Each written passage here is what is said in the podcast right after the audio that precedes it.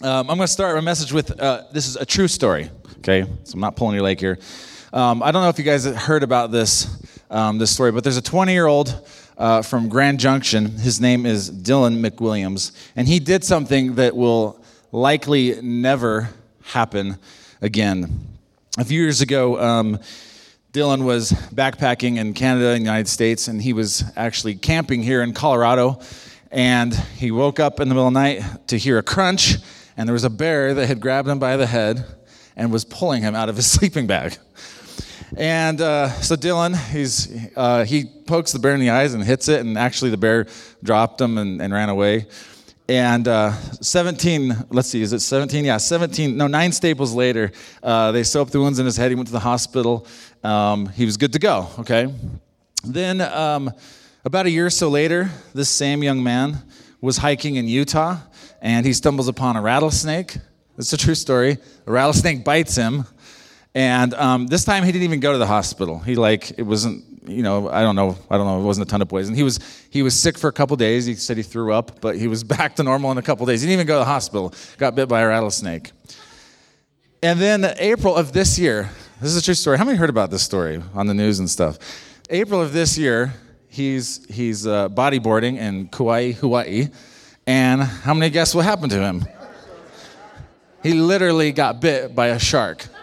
This man got bit by a shark and ended up getting seven stitches. Um, he you know kicked at the shark, managed to get himself away from the shark, and seven stitches later, um, he's back to normal. All this happened to this young man in a four-year span by the by the age of 20. He had been bitten by a bear, a shark, and uh, a rattlesnake. And so, uh, wow, first of all, like what an unlucky dude, right? And we have a we have a picture of this guy. Okay, and I, I, I, picked less gruesome pictures. The ones of his head, there were worse ones than that. But there's his head. He, you know, he got the staples. He got the stitches in his leg. That's that young man right there. He lives in Colorado. So let's give a hand for him.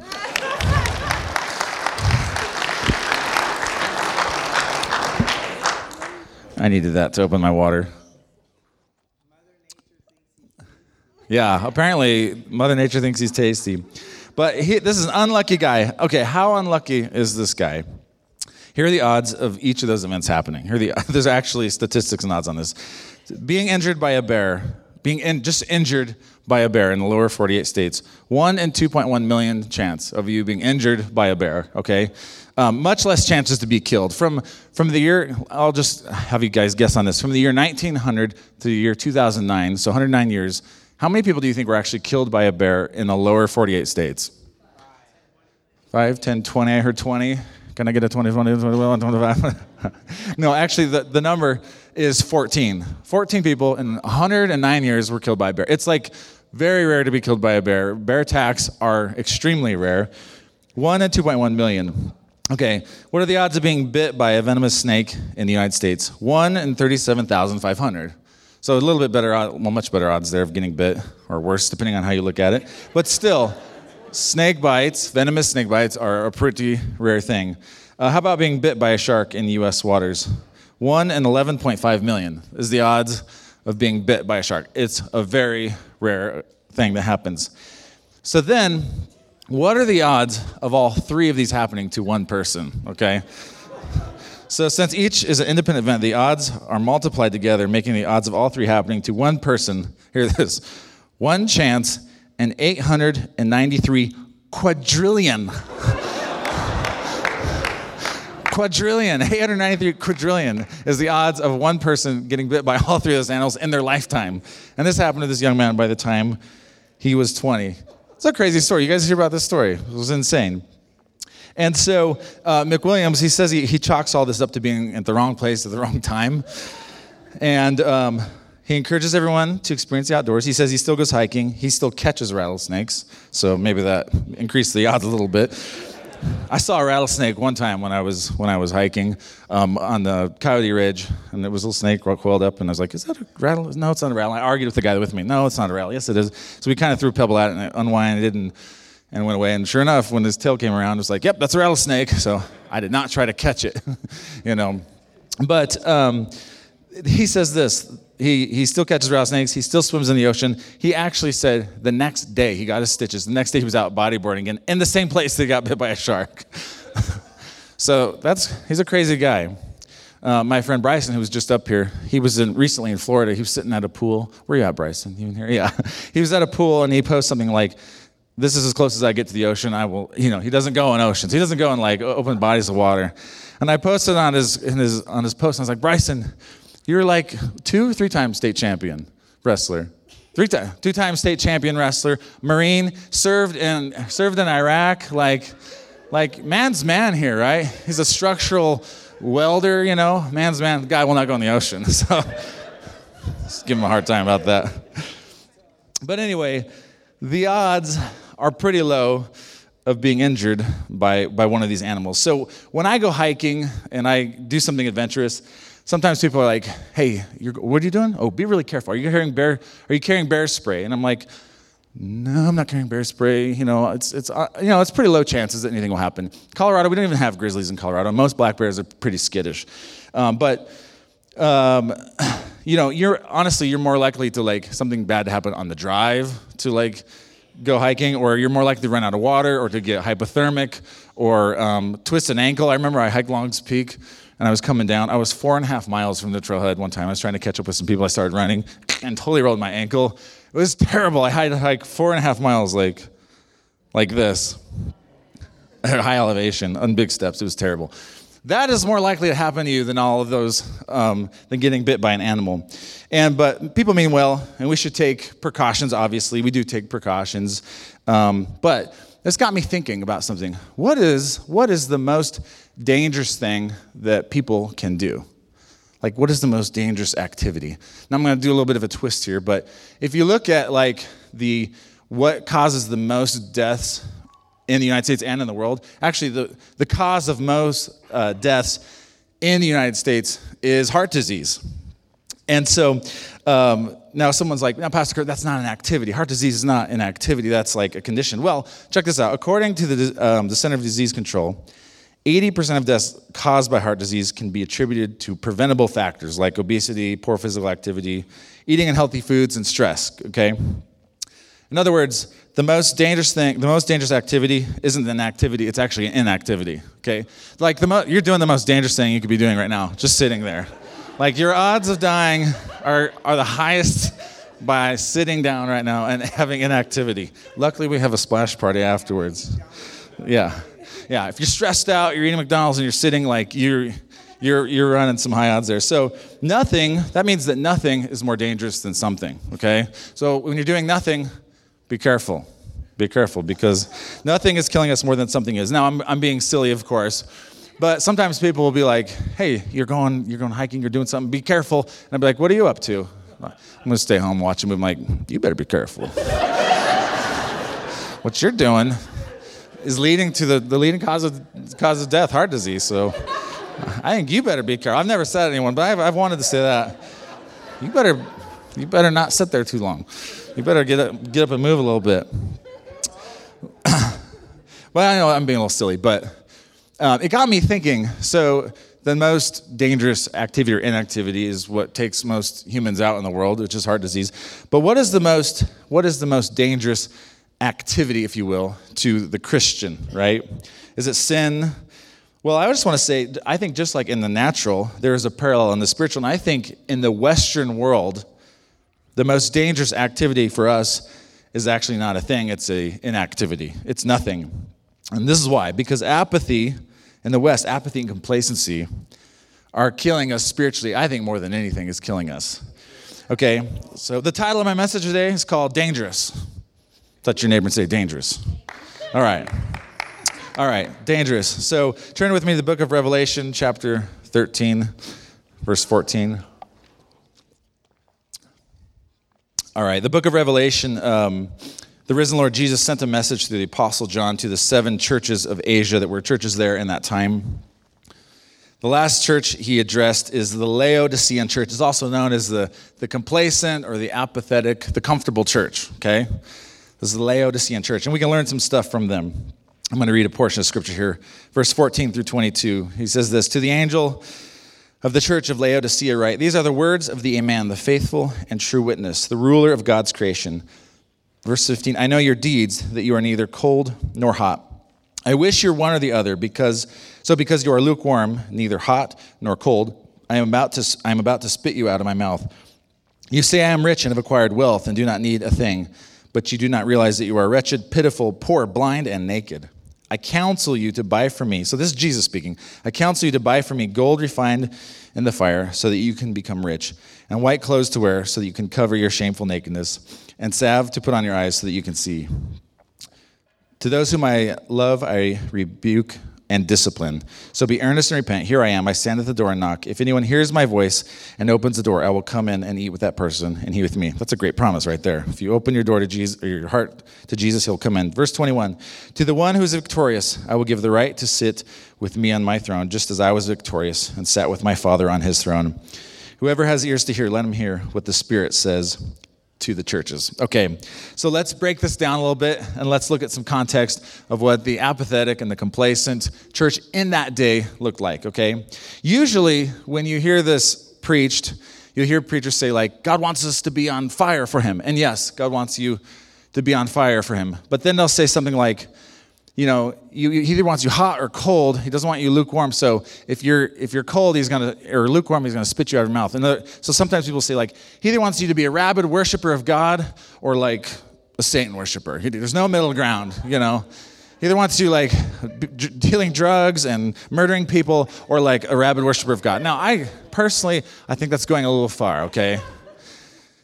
And so whatever the opposite of rabid worshiper is, he wants you one or the other. He doesn't want you anywhere in the middle. Actually, I want to show you in this context that the, cold here, he says, I want you hot or cold. Cold here is actually a good thing. Cold is just as good as hot in the right context. Okay? Also, when pastors preach this, they usually they refer to like our love. Like, is your love, are you passionate? Are you hot for the Lord? And um, that's the question. That's the question that they ask. But the passage doesn't necessarily, it isn't necessarily talking about love. Okay? Let's read this. Revelation 3.15. He says, I know your deeds. Everyone say deeds. That you are neither cold nor hot. I wish you were one or the other. Okay, I looked up the, the Greek word here. It doesn't mean love at all. It means deeds. Like it means your actions. It means the thing you're doing, the thing you're working at, okay? There's four words in the Greek for love. This isn't this isn't any of them, okay? So he's talking about your actions. He's not necessarily talking about your level of love towards him. Um, right there should get us thinking a little bit different about this verse. But let me contrast that. He also addresses the church of Ephesus just before this in Rev, um, Revelation 2. And he said to that church, You have fallen out of love with me. He said, he said, um, You've left your first love. You've lost your first love. You've fallen out of love with me to the church of Ephesus. But then he commends the church of Ephesus for having perseverance, for having hard works, for doing like good deeds, right? So this is totally different. To the Laodiceans, he says, Your works are lacking, but not necessarily. He doesn't necessarily say your love. Now, obviously, our, our, our actions flow from our hearts. So, of course, if you have a love and devotion for God, there's going to be actions that flow your heart. So, I'm not just totally writing that off.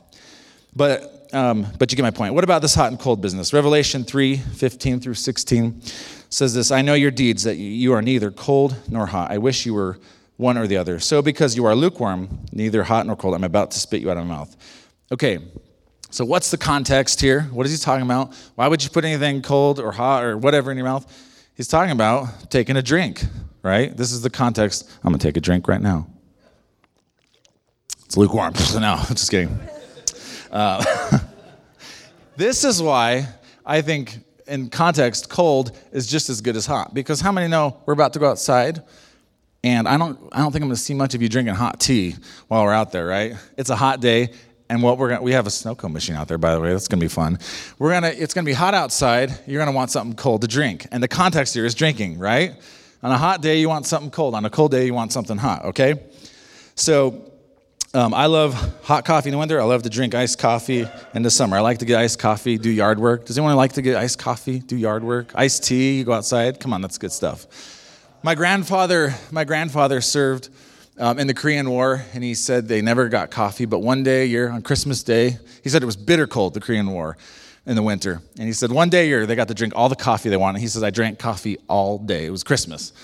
They drank coffee all day on Christmas. It was hot coffee. He got to drink it all day.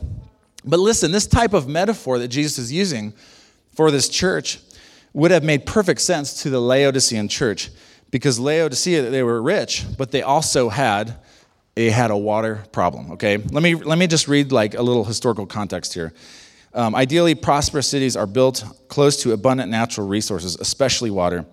Great cities are usually founded on deep natural harbors or on the banks of deep rivers where water is abundant. Unfortunately, Laodicea was not established near an adequate water supply. More driven by trade, its, its builders located it where the roads crossed. Their one weakness was their water supply. Water had to be piped into Laodicea. Um, cold water from the abundant supply at Colossae um, came from cold water um, supply at Colossae, but by the time it traveled the 10 or so miles from the cold springs, it became lukewarm. About six miles away in uh, Hierapolis were hot springs, but that water too was lukewarm by the time it reached Laodicea, and it was, and by the time it became lukewarm, it was both nauseating to smell and to drink. So whether they piped in the cold water or the hot water, when it arrived at Laodicea, it was lukewarm water. Okay, um, so go ahead and put up that first picture. So this is Laodicea. Uh, you, can remember Hierapolis hot, Colossae cold. Okay, so that's they got their cold water supply from Colossae. They got their hot water supply um, for Hierapolis, and they piped it in. By the time it got traveled that distance, the water was always lukewarm. They understood exactly. They understood exactly what Jesus was talking about when he said this. Go ahead and um, put up the next picture. This is uh, Colossae cold, cold water coming, um, cold water spring. Go ahead to the next one. Um, these are uh, ancient pipes that they used to use um, to bring in that water supply. Go to the next one. Um, again, these are ancient clay pipes that they built. And then the last one. This is modern day uh, Hierapolis, where they have uh, hot springs. So, and you can see the ancient pillars there falling down, but people are still hanging out in the water, okay? So, context, is this making more sense to you guys now? And are you learning anything? Okay, so they knew exactly what the risen Lord Jesus was trying to say to them when he said, Your, your deeds are lacking it's like lukewarm, like, oh, it's like our water. It'd be kind of like if Jesus had this message for the, the church of Greeley. I know your deeds and they're, need, you know, they're not good. You think it smells like a bed of roses, but it smells like stinky cows, you know. That's how he would like, if he had a message through a prophet for the whole church of Greeley, he would he'd probably say something about cows or agriculture or something, right? Okay. Same thing with this with Laodicea. He knew, he knew exactly what to say to them and how to say this. Jesus was saying to them, I've seen your works, your deeds. They are not hot or therapeutic to me on a cold day. They are not refreshing or cold to me on a, on a hot day. Their deeds had become lukewarm. My guess is that what this looked like is that that church was called to that city to meet spiritual and tangible needs, right? I think any church in any city is there I mean, churches have specific and unique anointings and callings. Not every church is created the same, but every church has a calling to meet spiritual or physical or some kind of need for that city, right? And my guess is whatever their calling was, they were falling short and not meeting spiritual or, or tangible needs. It became more of a maybe more of a bless me club, more of consumer Christianity, right? They show up, let's have a bless me club. It's, they're consuming, but they're not actually doing what God has called the body of Christ to do. So, that, what was the problem? How did they get this way? How did they become ineffective and apathetic? We know the symptom, but Jesus goes on to say what the culprit was. Revelation 13, uh, 3 17. He says this You say, I am rich and have acquired wealth and do not need a thing, but you do not realize that you're wretched, pitiful, poor, blind, and naked. They became reliant on their worldly wealth and they became self sufficient. Okay? And this is what I, th- and that, by the way, that's like something that's easy for Americans to fall into. It's easy for us to become reliant and self sufficient on what we have because America is a very blessed country. Amen? And we get to celebrate America on, on Wednesday, and I'm excited to blow things up and uh, grill some meat, you know. I'm, I'm an American. I like all that stuff. But it's easy for us to become self sufficient and self reliant. People, like in third world countries, if you've never been to a third world country, go to third world country and see what it's like there. They know what it's like to rely on God, they know what it's like to be totally dependent on God. But this is what I think happened to the Laodiceans. I think they looked around and thought, I have everything I need. I'm good and they kind of assumed everyone else in their world, everyone else in their sphere is probably good too. Oh, their spiritual needs are good, their physical needs are good, their emotional needs are met, their physical needs are, met, right? They probably looked around and thought, I'm good, so everyone else is good. So their deeds became lacking. Um, when you live in a place where your needs are always met, it's easy to assume everyone else is okay too. And so they fell into the trap of apathy. They fell in the trap of complacency. So what's the remedy? Jesus gives us three things. Jesus preached a, Jesus preached a three-point sermon here. I like it when Jesus does things in threes because it fits nicely in the sermons. You know, I like it when the Bible does things in threes because, like, oh, there's one, two, three points. Great. And by the way, when you do three points, it's more sticky in people's brains. People remember three, three points more than anything. So this is what Jesus says. He gives them the remedy. He says, Revelation chapter 3, verse 18, he says, I counsel you to buy from me gold refined in the fire so that you can become rich, and white clothes to wear so that you can cover your shameful nakedness, and salve to put on your eyes so that you can see. Okay, so three things. He says, Buy, buy gold from me. They were self sufficient, right? Buy clothes from me. They were self righteous. Buy eye salve me because they were wise in their own eyes. It's possible to become self sufficient and forget that God is your provider, especially when you have a lot, especially when you're an American, especially when you're in a first world country. Self righteousness, I think we could all fall into that trap, self righteousness from time to time, because this is what you start doing. Um, you know, when you come to Jesus, you realize, like, I'm a mess and God saved me by his grace. But sometimes along the way, we think, like, I'm doing all right, you know, I'm good. Ever been there? And then you start comparing yourself to yourself and to other people, and then realize like you're totally like it's a trap because there's pride involved in there. It's a trap to actually have a big stumble. And so maybe they got a little cocky and started comparing. They were wise in their own eyes, uh, wise in their own eyes. The Bible says there's a way that seems right to man, but God's way supersedes it all. And by the way, if you want to know a really good way to know if you're wise in your own eyes, I'll give you one thing. Here's how you know if you're being wise in your own eyes. Are you harboring unforgiveness in your heart? Because when you harbor unforgiveness in your heart, you're actually saying, I'm, I'm the judge. I'm wise in my own eyes. I judge me, I judge you, and I've, I've counted you to be lacking. I'm holding this offense over you when God says to let it go, when God says to forgive. That's a good way to know if you're wise in your own eyes, if you're, if you're harboring unforgiveness. I made myself judge. I condemn you, right? Jesus says, though, buy, buy from me. But then he just said they're poor. How do spiritually poor people, how do spiritually poor people buy from Jesus? Check this out. He gives us the way out, which is amazing. Jesus always gives us the way out, right? He doesn't rebuke to rebuke, he rebukes to strengthen, encourage, and build up, right? Isaiah 55 1, he says, uh, says this Come, all you who are thirsty, come to the waters, and you who have no money. Come buy and eat. Come buy wine and milk without money and without cost. Basically, he's just saying if you realize your insufficiency, if you realize your emptiness, and you make room in your heart and you come to God, he will actually give you all those things, those things that you need. And so here's the application there's still a cost, but it's the cost of giving up self sufficiency, self righteousness, and self wisdom that he was telling this church so that you can make room in your heart for Jesus. Everyone say, make room. Sometimes you just got to make room in your heart. Sometimes you just got to make room in your life. It's easy for us to live in such a blessed country to not have room in our hearts. We have so many other things, right? Again, this isn't such a struggle for people who have so little because all they have is God. They don't have anything else to rely on. There's a lot of room in their hearts. There's a lot of margin there for God to fill up. There's a lot for for um, for people to be relying on God for, right? Okay, so um, all right, Jesus offers us true riches that never fade, robes of righteousness that he purchased for us. Come on. And number three, his wisdom that goes beyond man's understanding. But you have to make room in your heart. If, you if you feel complacent, if you feel apathetic, it's also summertime, which is also like a double down for, I think, apathy and complacency for the American church. It's like, it's nice out, you know, we're not really paying attention too much. But like, if you're feeling that complacency and apathy, my, my my counsel to you this morning, my advice to you this morning, make room in your heart for Jesus. Like, make room, make space, get away from some of those activities, find margin in your life so He can fill it. Amen?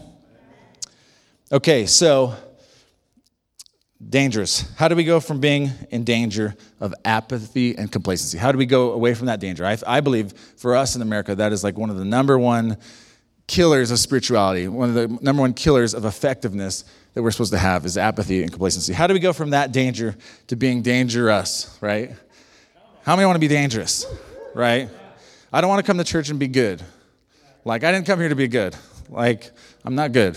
so I didn't come here to be good with you. Like, I came here to be dangerous, and I came here to lead people who are dangerous, and I came here to, to lead people who are going to change the world. Amen?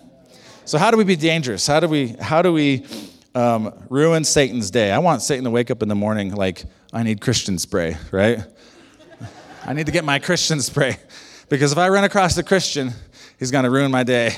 And the odds of him getting, you know, thumped by a Christian, they should be high, right? Come on, guys. So, listen, I, I was, I'm friends with a, a missionary who's in Mexico, and he, he's working in a, like, a violent city. And a lot of times people ask him, they're like, you're in this violent city, and like, how do you how do you do this? Shouldn't you know? It's really not safe. Are you okay here? Like, should you be here? Those kind of questions. And this is what this guy tells people: It's safer. The safest place in the world for you is in the center of God's will for your life. He knew he knows that's the that's God's will for his life is to be in that place. He's in the center of God's will, and that's the safest place he could possibly be. If you're called to be a missionary in another country and maybe it's not a safe place, that's the safest place for you to be. If you're called to be a business owner here in Greeley and support the kingdom of God, that's the safest place for you to be. But the most dangerous place is still the couch. So, yeah. so, so get off the couch. Okay. The world needs a genuine expression of you. Diluted Christianity, listen, diluted Christianity is nauseating to the world. It's nauseating to the world, okay? Um, and consumer Christianity is nauseating to the world. But this is, this is what I think. When, when the world encounters a spirit filled Christian, you have the Spirit of God living inside of you. When the world encounters you, I think the experience should be re, um, surprisingly refreshing on a hot day, right? It's like a it's like a club soda on a hot day with some lime in it, right? That's what the experience should be like to the world encountering a Christian. Or it should be therapeutic when they're when they're cold and they're dark and they're they're broken, right? That's the experience that people should have when they encounter a Christian in their life. You are the antidote. Okay? So be a hot therapeutic drink on a cold day, be a cold refreshing drink on a hot day. Don't be nauseating drink that has a form of godliness but denies the power. We should have power in our lives. Come on. I just want to encourage each of you. You should have power in your life. Powerless Christianity, honestly, is inexcusable. He's given us everything. He's given us His Spirit, He's given us the, the Word of God. Like, He's given us everything we need for life and godliness in this world. Powerless Christianity is inexcusable. And you guys should walk powerfully. I just want to commission you with that. All right. I'm going to close and we're going to pray. Yeah, are we doing are we doing worship? Cool. Come on up, guys. All right. So, Father, we thank you for thank you, God, for every uh, person in this place, Lord God. And I certainly don't believe that there are a ton of people here who are totally steeped in apathy and complacency, but Lord, and it's it's even hard to believe here on a Sunday morning that people might drag throughout the week, but God, we know that sometimes that happens, Lord. And I just pray, God, this morning that, um, God, you would call us higher, Lord God. I pray that if, if you're here and you're struggling with self sufficiency, self righteousness, or, or, or, being wise in your own eyes, I just, as we go into this worship song, I want to I wanna just, um, why don't you just lay that down, create margin in your heart, and ask God to fill you. And God, I just pray that you would cause us to make a mighty impact on this world, God. I pray that we would be a hot, drink, Lord God, or a cold drink, Lord God, to those who need it in this world, Lord God. Make us, make us um, effective in this world, Lord God. And we thank you, Jesus, for the for this nation, Lord God, that there's 240 years of independence, Lord God, is coming up here on Wednesday, Lord God. But I thank you, God, that you didn't call us to just be devoid of God, Lord God. You've called us to be Christ dependent. Even though we're independent, Lord God, you've called us to be Christ dependent, Lord God. So, God, we just uh, invite you right now, Lord God, to be the Lord of our hearts as we open up the service with God. Be our, be our Lord, be our God. We love you. In Jesus' name, everybody said, Amen. Amen.